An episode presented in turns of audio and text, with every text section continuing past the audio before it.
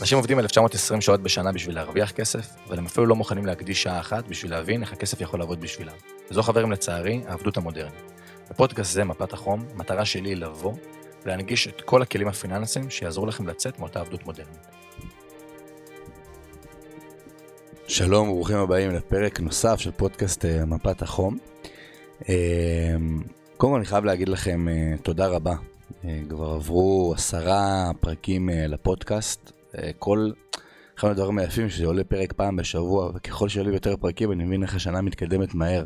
אנחנו כבר עשרה שבועות מתחילת שנה, וזה נראה לי יותר מדי מהר, וזה רק מראה כמה נשאר עוד uh, להספיק, אז תודה באמת לכם על כל הפידבקים החמים והמילים וכל מה שאתם באים וה- והשיתופים שלכם. Uh, אני רואה כל דבר, אני גם רואה כמה האזנות יש ואין דבר יותר כיף uh, לבוא ולראות את זה. ובפרק זה, בפרקים קודמים שעשיתי לבד, uh, זה ספוילר, אני עושה את הפרק הזה לבד, פרקים קודמים דיברתי על כל הנושא הזה של אינפלציות, ריביות, מיתונים, מבחן האלטרנטיבה, איך הבנקים מרוויחים כסף, הצורה שבה הם פועלים, מה האלטרנטיבות שיש לי בתור משקיע ולמה עכשיו דווקא אנשים מעדיפים פקדונות ולא שוק ההון, ולמה דווקא כן צריך שוק ההון ולא פקדונות. זה מי שככה שמע את הפרק הזה ולא שמע את הפרקים הקודמים, אז לכו זריז לפרקים האחרונים של הפודקאסט ובאמת תבואו ותראו על מה אני מדבר. ובפרק זה החלטתי לבוא ולדבר על האפטר. דיברנו על מה היה, דיברנו על מה קורה עכשיו, בואו נדבר על מה הולך לבוא ולקרות. הרי בסוף אני בטוח שכל מי שנמצא טיפה בעולם הזה בכדור בחצי שנה האחרונה שמע את המילה מיתון, שמע את החשש ממיתון, עליית מחירים, אמ, הלוואות, ריביות, המון המון דברים כאלה. אני רוצה להתייחס לזה בצורה הזאתי, ואני אחזור ל-2008, לא כי יש קשר למה שקורה עכשיו ומה שיש ב-2008, אלא כי צריך לבוא ושנייה להבין איך להסתכל על זה. בסוף, בסופו של דבר יש שני משולשים עיקריים. הראשון נקרא משולש האבטלה, שבראש הפירמידה באמת אה, נמצאים אה, אותם אה, סקטור טכנולוגיה, אה, שהוא הסקטור שבאמת מניע את המשק, הוא מזרים הכי הרבה כספים, הוא צומח בצורה מהירה מאוד, לעומת תעשייה מאוד מאוד ישנה. אז תיקחו פירמידה, שימו ככה ב top of the top את אה, סקטור הטכנולוגיה, תרדו טיפה למטה, ובואו נשים בשרשרת התחתונה, בתחתית הפירמידה, אוכלוסייה שמתאפיינת בשני עקרונות. עיקרון ראשון זה עניין שסעיף ההוצאה העיקרי שלה זה על מזון, דיור ותנועה. אותם סעיפים שברגע שיש אינפלציה הם הכי מזנקים.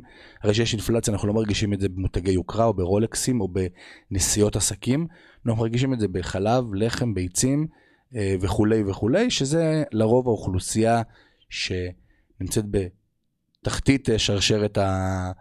נקרא לזה אבטלה, אה, תעסוקה, נמצאת שם, ולרוב זו אוכלוסייה שגם מרוויחה באופן שעתי או באופן של יומי, ולרוב זה עבודות מזדמנות כאלה שלא דורשות איזה השכלה מיוחדת או הכשרה מיוחדת, עבודות מזדמנות כאלה. עכשיו, לרוב היא האוכלוסייה כמו שאומרים כזה בצבא, שהטייס הוא חשוב בדיוק כמו הטבח, בסדר? אז אותו דבר כזה. הסקטור הטכנולוגיה הוא חשוב בדיוק כמו סקטור, ה, נקרא לזה עבודות המזדמנות, זה יכול להיות מי, לא, לא אגיד פה כל מיני עבודות כאלה שאנשים לא ייעלבו וכאלה, אבל אני מקווה ואני בטוח שאתם מבינים למה אני מתכוון. עכשיו, מה הסיטואציה? זה ניקח את המשולש האחד. משולש השני זה אותה משולש האשראי. מי שלא יודע, שוק האשראי העולמי מגלגל בשנה 62 טריליון דולר. עכשיו, מה זה המספר הזה? בוא נגיד 70, בוא נגיד 80, בוא נגיד 90. טיפה הזוי, אבל נעזוב את זה שנייה בצד. אותו משולש, הוא נמצא אה, שלושה חלקים מן הסתם, מדברים פה על משולש, שבחלק אחד יש את עניין הרגולטור. אה, חלק שני, יש את העניין של אה, חברת אשראי חוץ-בנקאי והבנקים, ובראש המשולש נמצא הלקוח.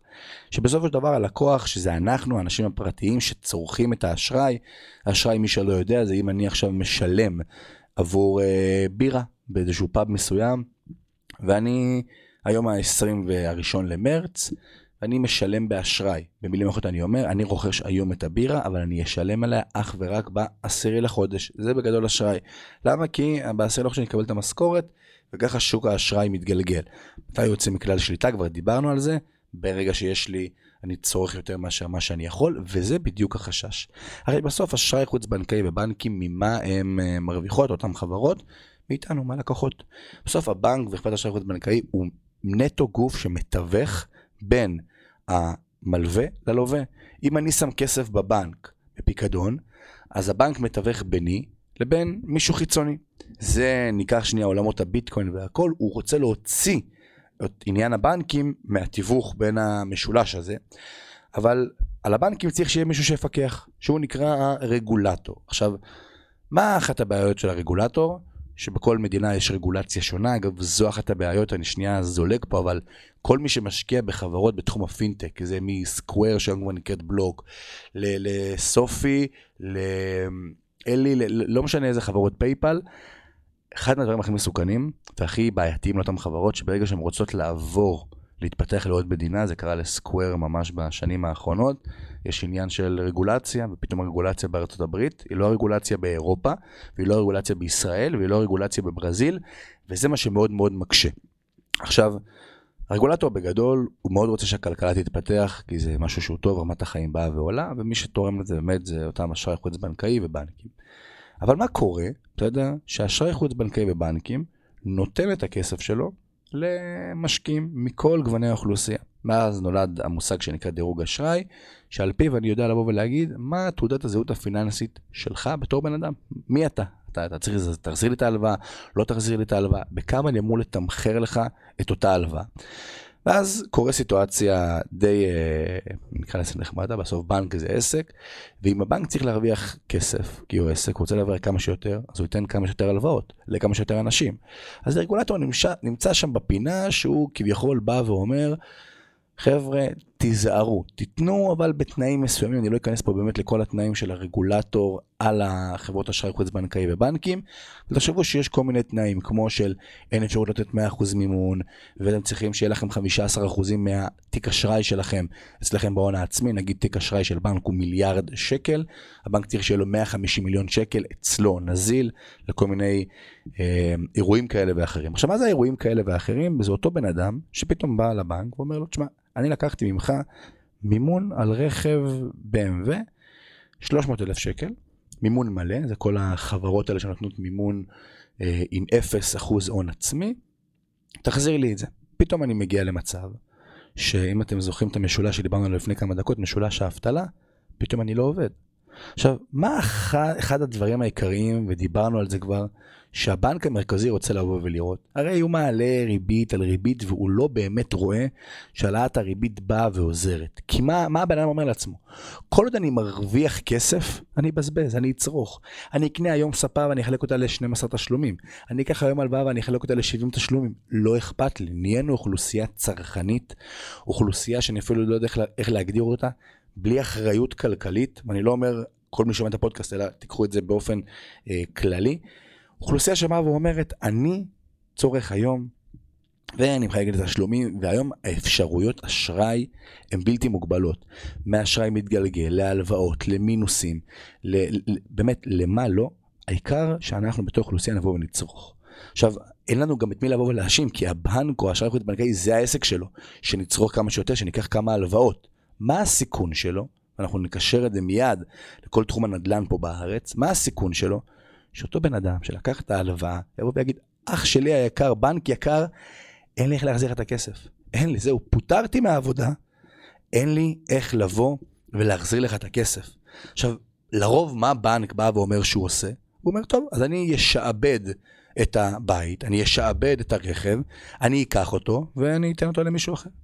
אבל מה קורה שכל העולם נמצא במיתון, אנשים כבר לא עובדים, יש פיטורים נרחבים, כי אותו דבר שבנק מרכזי רוצה לבוא ולראות, זה לא העלאת ריבית, זה פיטורים. כי כמו שאמרתי, כל עוד לאנשים יש אפשרויות אשראי, אנשים יצרכו ויעשו מה שהם רוצים. אבל ברגע שאין לי, אז אני לא צורך. כי תחשבו, בן אדם מגיע לסופר והוא יודע שהוא נמצא בחריגה, אבל הוא אומר, אין בעיה, אני אחלק את הקנייה בשופרסל לשני תשלומים, הכל טוב ויפה. כי חודש הבא אני גם אעבוד ואני אגלגל את זה הלאה. מה קורה שהוא לא עובד? מה קורה שאותו אדם לא מרוויח כסף? פתאום יש לו סיטואציה מסוימת של אין לי איך לשלם. גם אם אני רוצה לחלק את התשלום, אין לי איך. למה? כי אני לא עובד. עכשיו, זה מה שהבנק המרכזי רוצה לבוא ולראות, ולכן אני ממליץ לנו בתור משקיעים תמיד להסתכל על נתוני האבטלה, בעיקר בעת הנוכחית, העת של הריבית גבוהה. האינפלציה עדיין לא באמת יורדת ומגיעה למחוזות שהבנק המרכזי רוצה לבוא ולראות, מה שיגרום לזה שאנשים לא יבואו ויעבדו. ואז ניקח סיטואציה מאוד יפה של זוג צעיר שלקח אה, משכנתה בשנת 2020, בא לאיזה יועץ משכנתאות חביב, ויועץ משכנתאות שינה לו את תמיל המשכנתה, הוא לקח יותר אחוזים בריבית משתנה, פחות בריבית אה, קבועה. כמו שאתם רואים, אני כבר צרוד שני, אה, שני פודקאסטים, ולזה השאול הזה, אל תיבהלו. קיצר, אז אותו זוג צעיר הגיע להיות משכנתאות, שינה להם את המיל המשכנתה, והגיע למצב שהם לקחו משכנתה, טיפה ריבית משתנה, שהיא לפי ריבית המשק, פריים עולה יורד, וחלק ריבית קבועה בסוף בסכומים כאלה של משכנתה. אנחנו לא רוצים שהתשלום החודשי ישתנה בצורה אה, מטורפת. אבל מה קורה? פתאום הריבית מתחילה לבוא ולעלות, ואותו זוג צעיר שתכנן לעצמו בראש לשלם 4,000 שקל על משכנתה, שחלק הולך לתשלום הקרן, חלק הולך לתשלום הריבית. פתאום הוא עושה דבר שנקרא גרייס. גרייס זה האפשרות שלי בתור אה, בעל משכנתה, לדחות את תשלום הקרן למשך שנתיים. עכשיו מה קורה? גם 2020 אנשים לא עובדים. ובתוך 2021 אנשים כבר לא עובדים, יש פיטורים רחבים במשק, עובדים מהבית, הכל נהיה טיפה יותר קשה, אבל יש משכנתה, ואת הבנק זה לא מעניין אותו, אני רוצה לבוא ולקבל את הכסף שלי.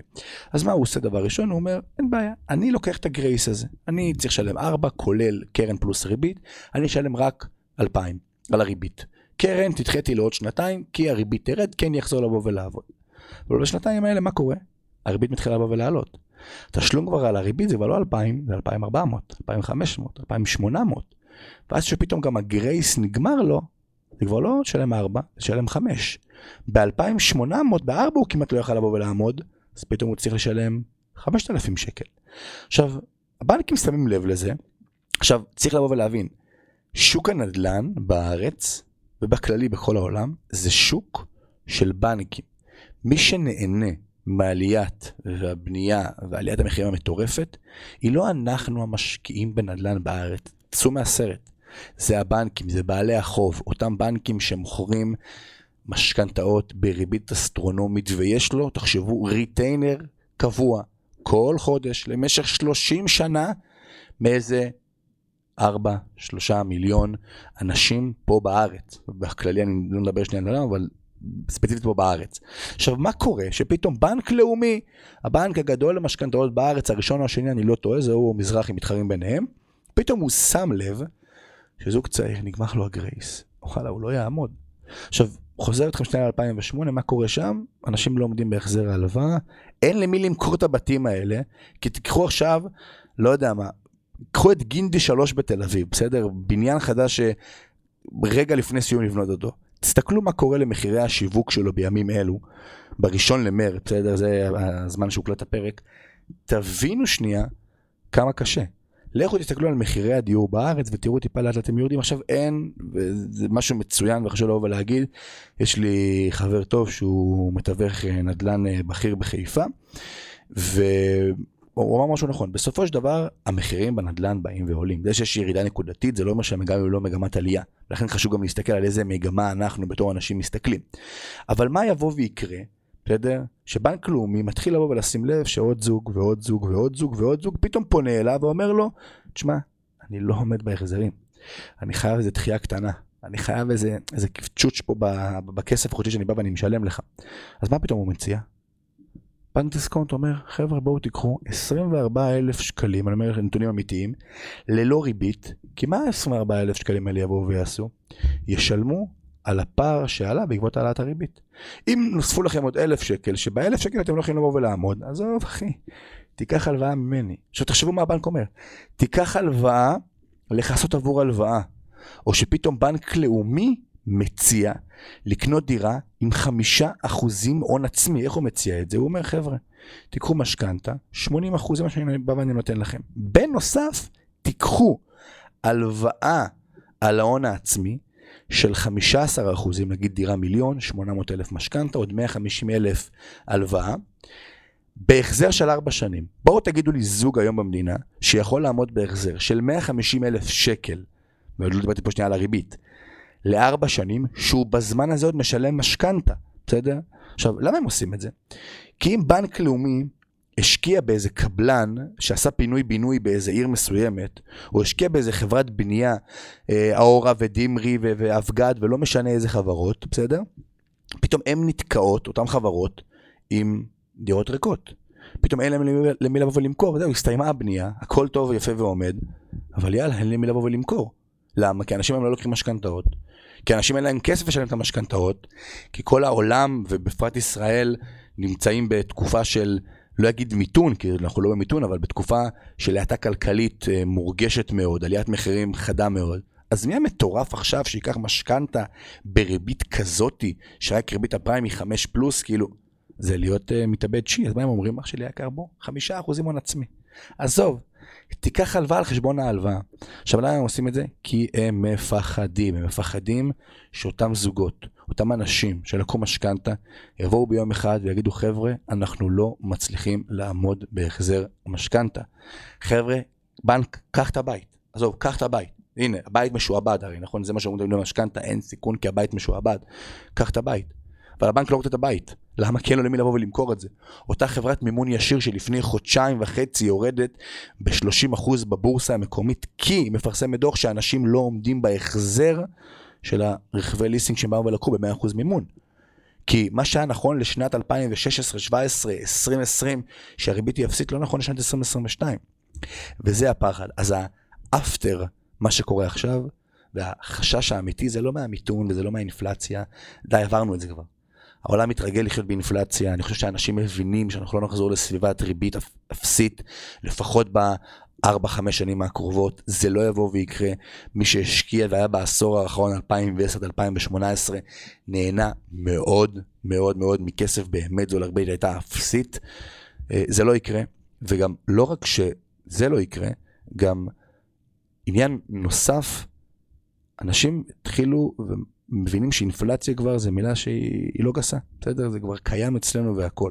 אז החשש העיקרי זה מה יהיה אחרי, מה יהיה מאותו זוג צעיר שלקח משכנתה, הוא גם מפוטר מהעבודה, בסדר? כי, והאינפלציה יקרה לו את כל המחירים שהוא משלם, מה הוא עושה? הוא ממשיך לשלם את המשכנתה, הוא פורס לי יותר שנים. אז בהתחלה עושים כל מיני קומבינות, אני קורא לזה לשים פלסטרים, מבינים שצריך לעשות ניתוח עמוק.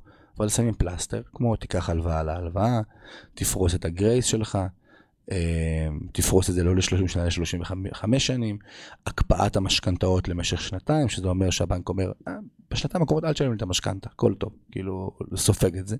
עכשיו, למה פתאום הבנק כל כך נדיב, ובואו תעשו, אותו דבר כמו הבנק, פתאום הוא מביא ריביות על הפקדונות והכל? כי הוא מבין שאין לו אלטרנטיבה אחרת. זה או זה, או שאותו זוג צעיר יבוא ויגיד לו, בנק יקר, קח את הבית, אין לי איך לבוא ולהחזיר לך, בסדר? עכשיו זה כבר נקרא חדלות פירעון וכולי וכולי, לא ניכנס לעולם הזה, אבל צריך להסתכל על זה.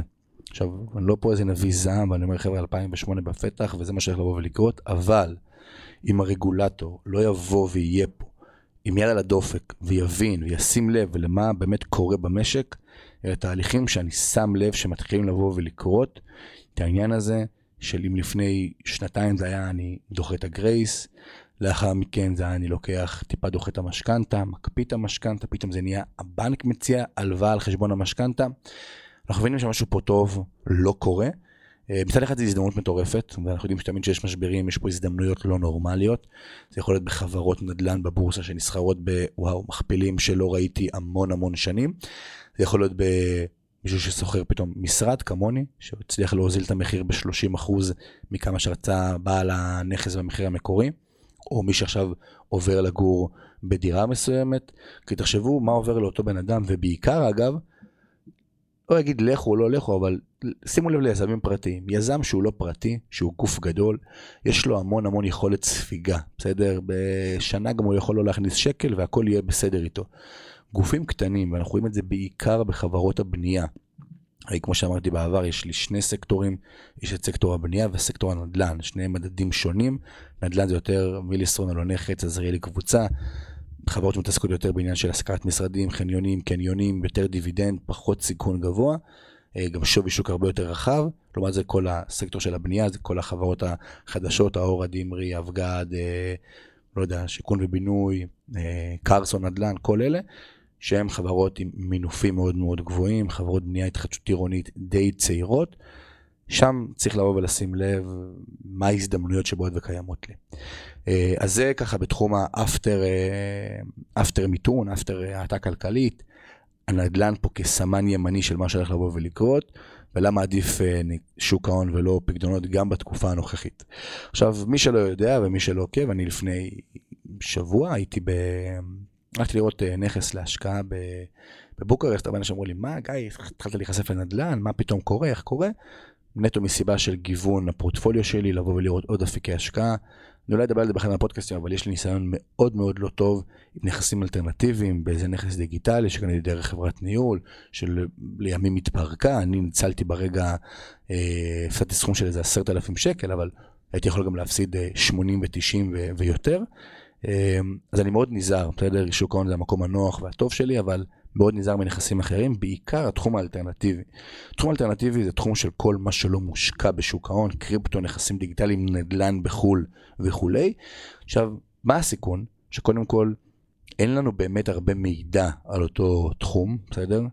הרמת פוטנציאל מטורפת, יחד עם הפוטנציאל מגיע הסיכון. עכשיו, מה מפריע לי הרבה פעמים בנכסים אלטרנטיביים ובעיקר בנדל"ן אלטרנטיבי, של נדל"ן בחו"ל כאילו? תשואה מובטחת. המילה תשואה מובטחת. בסדר? לא יודע מי ראה או לא מי ראה את הסרט שבנטפליקס של ברנרד מיידוף, שמה שהוא הבטיח שם זה אותה תשואה מובטחת, בסדר? אין מילה כזאת, אין דבר כזה. גם אחוז אחד, אף בן אדם בעולם לא יכול לבוא ולחתום לך על זה כאילו פר אקסלנס. למה? כי יש המון שינויים. אף אחד לא יודע מה יהיה מחר. אף אחד לא יודע מה יהיה עוד יומיים. אף אחד לא חזה את הקורונה, ואף אחד לא חזה עוד המון המון דברים אחרים. אז המילה תשואה מובטחת, רק אני שומע את זה, אני מקבל צמרמורת ואני כאילו, תמיד כשאני רואה בחדשות חבר'ה, שמתראיינים באיזה חשיפה עם חיים אתגר שעקצו אותם, והם אמרו, אה, הבטיחו לי תשואה מובטחת. אני כאילו, אח שלי היקר, איך? איך האמנת לזה? איך? כאילו, איך? מה, מה קורה? מה, מה, מה בלוגיקה של ההבנה של אין דבר כזה תשואה מובטחת? ואחרי שהעליתי לאינסטגרם את אותו... סיפור בבוקרסט ואני אספר מה אני חושב על דעתי על העסקה שם. שאמרו לי, הבטיחו לי 12% באתונה.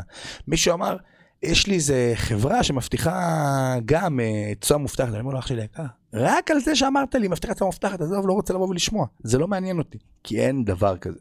עכשיו, מה היה לי שם אה, מאוד מאוד מעניין? קודם כל שאין בכלל תשואה מובטחת, אפילו לא דיברו איתי מהיום הראשון.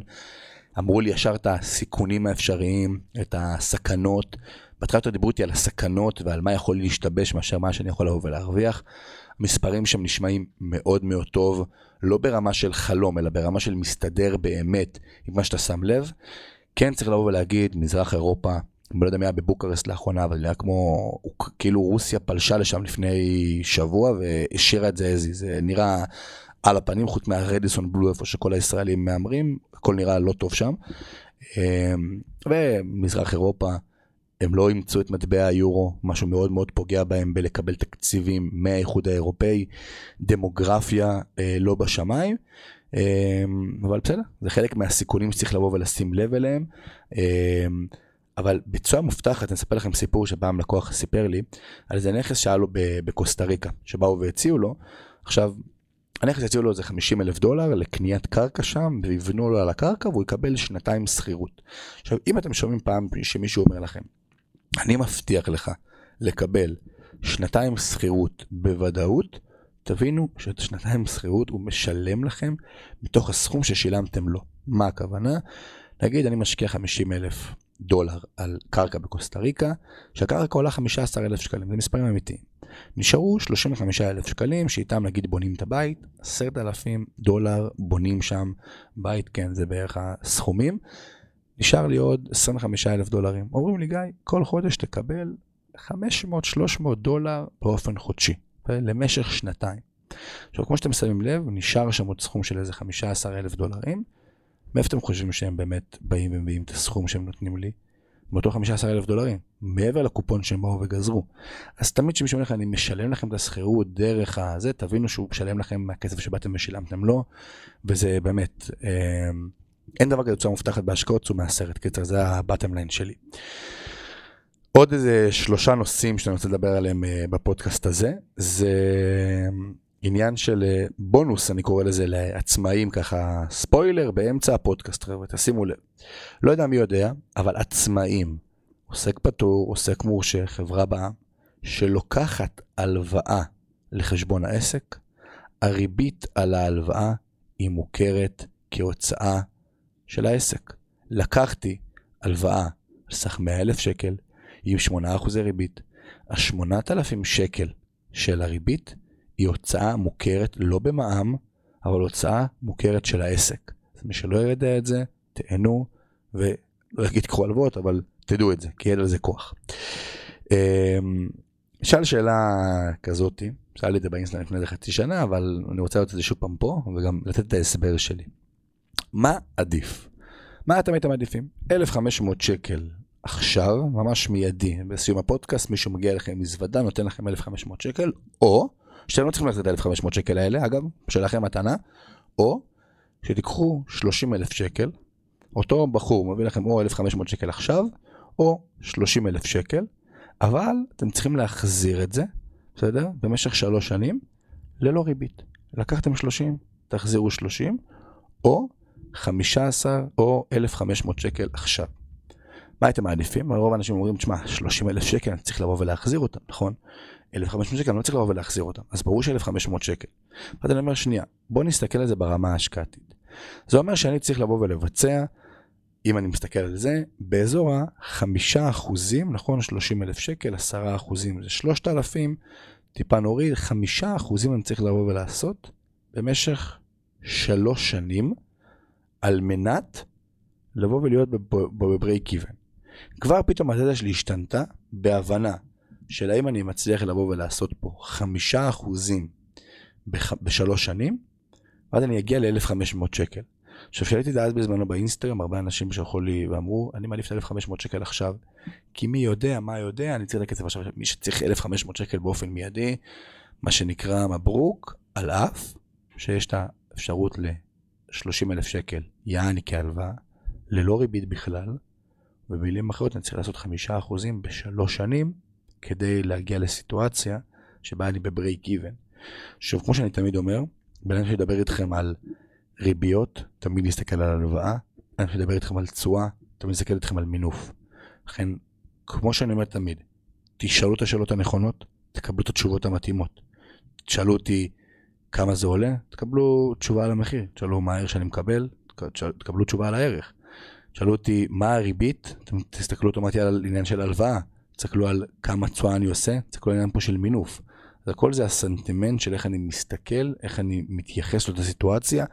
והמעלה פה של שנייה של נכון 30 אלף שקל צריך לבוא לעשות את זה לא קל וזה לא טוב, אבל צריך לעשות פה כולה חמישה אחוזים בשלוש שנים, זה שנייה ההבנה.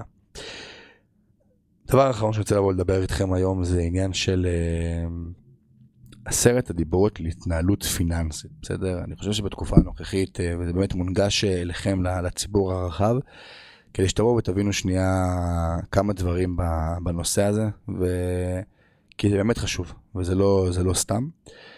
שהדבר הראשון זה, התזרים הוא המלך, בסדר? כי בתקופות של צמיחה וירידה ברמת ההכנסה, היכולת להחזיק הרבה מזומן, יכולה מצד אחד לאפשר לי הזדמנויות, ומצד שני יכולה להציל אותי באתגרים. לכן עסק, מעבר לזה שהוא צריך שתמיד יהיה לו תזרים, צריך שיהיה לו מעין איזשהו כרית ביטחון צדדית. אמ, אבל תסתכלו על התזרים שלכם, בסדר? אני רואה המון המון בעלי עסקים, אתמול דיברתי עם כמה שהם הם לא מבינים, כאילו, קורא לזה איפה הכסף, אמ, ובאמת לא, לא, לא מצליחים לבוא ולהבין כמה מכניסים, כמה מוציאים, ומה הרדת התזרים שלהם החודשי. תשלומים הם השטן ואשראי מתגלגל זה השטן הגדול. מי שלא יודע, אשראי מתגלגל זו אותה חברת אשראי חוץ בנקאי חמודה, קטנה, אה, שברירית, שבאה ואומרת לכם, חבר'ה, בואו, אה, יקר לך עכשיו אה, להוריד עשרת אלפים שקלים החודש הזה? בוא, תוריד החודש חמש, חודש הבא תוריד חמש. מה הם עושים עם החמש של התחייה הזאת? לוקחים ריבית. אתם במילים אחרות נכנסים להלוואה, על מה שנקרא step by step, step by step, עד שכבר ההלוואה נהיית גדולה, ואתם לא שמים לב אליה. לא לוקחים הלוואות לצריכה שוטפת. לא לוקחים הלוואה לטוס לחו"ל, לא לוקחים הלוואה לקנות אייפון חדש, לא לוקחים הלוואה, ל... וחבר'ה, הלוואה זה גם באיזשהו מקום, אני לא אגיד תשלומים, אבל אם אין, לא קונים, בסדר? לא עושים אם וכאשר. אם זאת מתחילת הפרק, מה יהיה אם אני אפוטר? ולא ילך לבוא ולהחזיר את זה. זה הסיטואציה הזאתי. זה רשמתי, אמ, אבל אני בטוח שאנשים פה, פה טיפה ירימו גבה. תחסכו לפחות 30% מההכנסה שלכם באופן מיידי ותבינו משהו. אם לאחר שחסכתם 30%, נגיד אני מרוויח 10, חסכתי 30, נשאר לי 7, אני מדבר על 10 נטו. רמת ההכנסה הזאת לא מספיקה לכם, אתם כנראה צריכים להכניס עוד כסף, או שאתם חיים ברמת חיים גבוהה מדי לרמת ההכנסה שלכם, בסדר? זה או-או. עכשיו אני מבין, ויש הורים לילדים, ואני באמת קטונתי מלדבר, כי אני עוד לא הייתי בסיטואציה הזאת, ויש המון המון הוצאות ככל שהולכים וגדלים, ואפילו אני מדבר טיפה בפן יומרני, אבל אפשר להתעלם מזה, אפשר להגיד סבבה, אני מבין את זה. אין בעיה לבוא ולהגיד גם, אני חי מעל רמת החיים שלי, בסדר? אבל זאת הסיטואציה וצריך להתייחס לזה בצורה נכונה.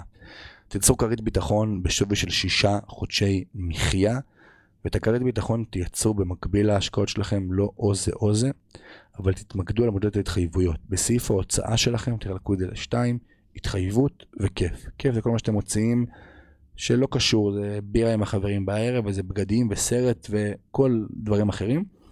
התחייבות זה כל מה שיוצא לכם באופן חודשי קבוע, גם מבלי שאתם שואלים את עצמכם. לרוב זה יהיה מזון, דיור ותנועה.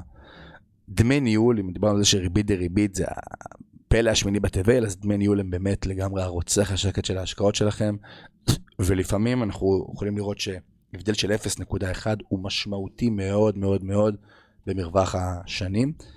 כמו שאמרתי, אין דבר כזה תוצאה מובטחת בהשקעות צאו מהסרט. מספיק כרטיס אשראי אחד. אם למישהו שיש כמה כרטיסי אשראי, זה במילים אחרות אומר שכנראה המסגרת שלו לא מספיקה לו והוא צורך יותר מאשר מה שהחברת אשראי חושבת שהוא יכול לבוא ולצרוך. אז תשימו לב לדבר הזה. אם אתם לוקחים הלוואה, אז בבקשה שתהיה כנגד קופת הגמל להשקעה, כנגד הקרן השתלמות, כנגד הפוליסת חיסכון, ולא מאיזה בנק או אשראי חוץ בנקאי, וכן הלאה. ואם אין לכם את אחד ממה שהמוצרים שדיברתי עכשיו, תייצרו אחד כזה, ועדיף אתמול.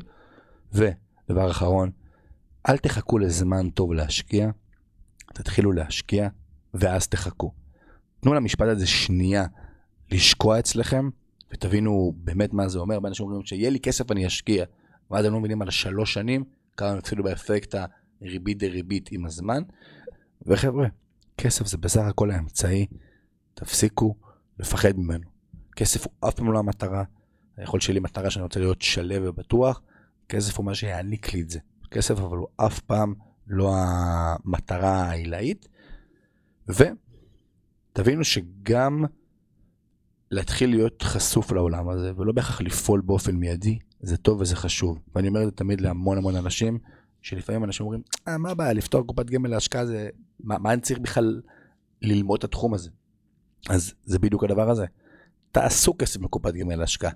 תאמינו לי שאם תשקיעו היום בקופת גמל להשקעה, זה עדיף מאשר שלא תשקיעו בכלל. אבל, אם אתם יכולים לעשות במקום 200 אלף שקל, 300 אלף שקל, על ניואנס קטן, שינוי קטן, הבנה טיפה, שדרשה מכם ללמוד את זה באופן מאוד מאוד פרטני, קטן, ממוקד, אני אישית חושב שזה שווה את זה. אה, וזהו חברים, אני חייב להגיד אה, לסיום את המשפט שאני תמיד אומר, כי אין פה אורח שאני אשאל אותו מה הוא היה רושם באיילון, זה שאנשים עובדים 1920 שעות בשנה בשביל להרוויח כסף, עושים הכל, באמת הכל בשביל להרוויח את אותו תלוש שכר בסוף החודש, שהוא בסך הכל האמצעי, הוא אף פעם לא המטרה. אנשים לא מבינים איך אותו אמצעי, אותו משאב, יכול לעבוד בשבילנו.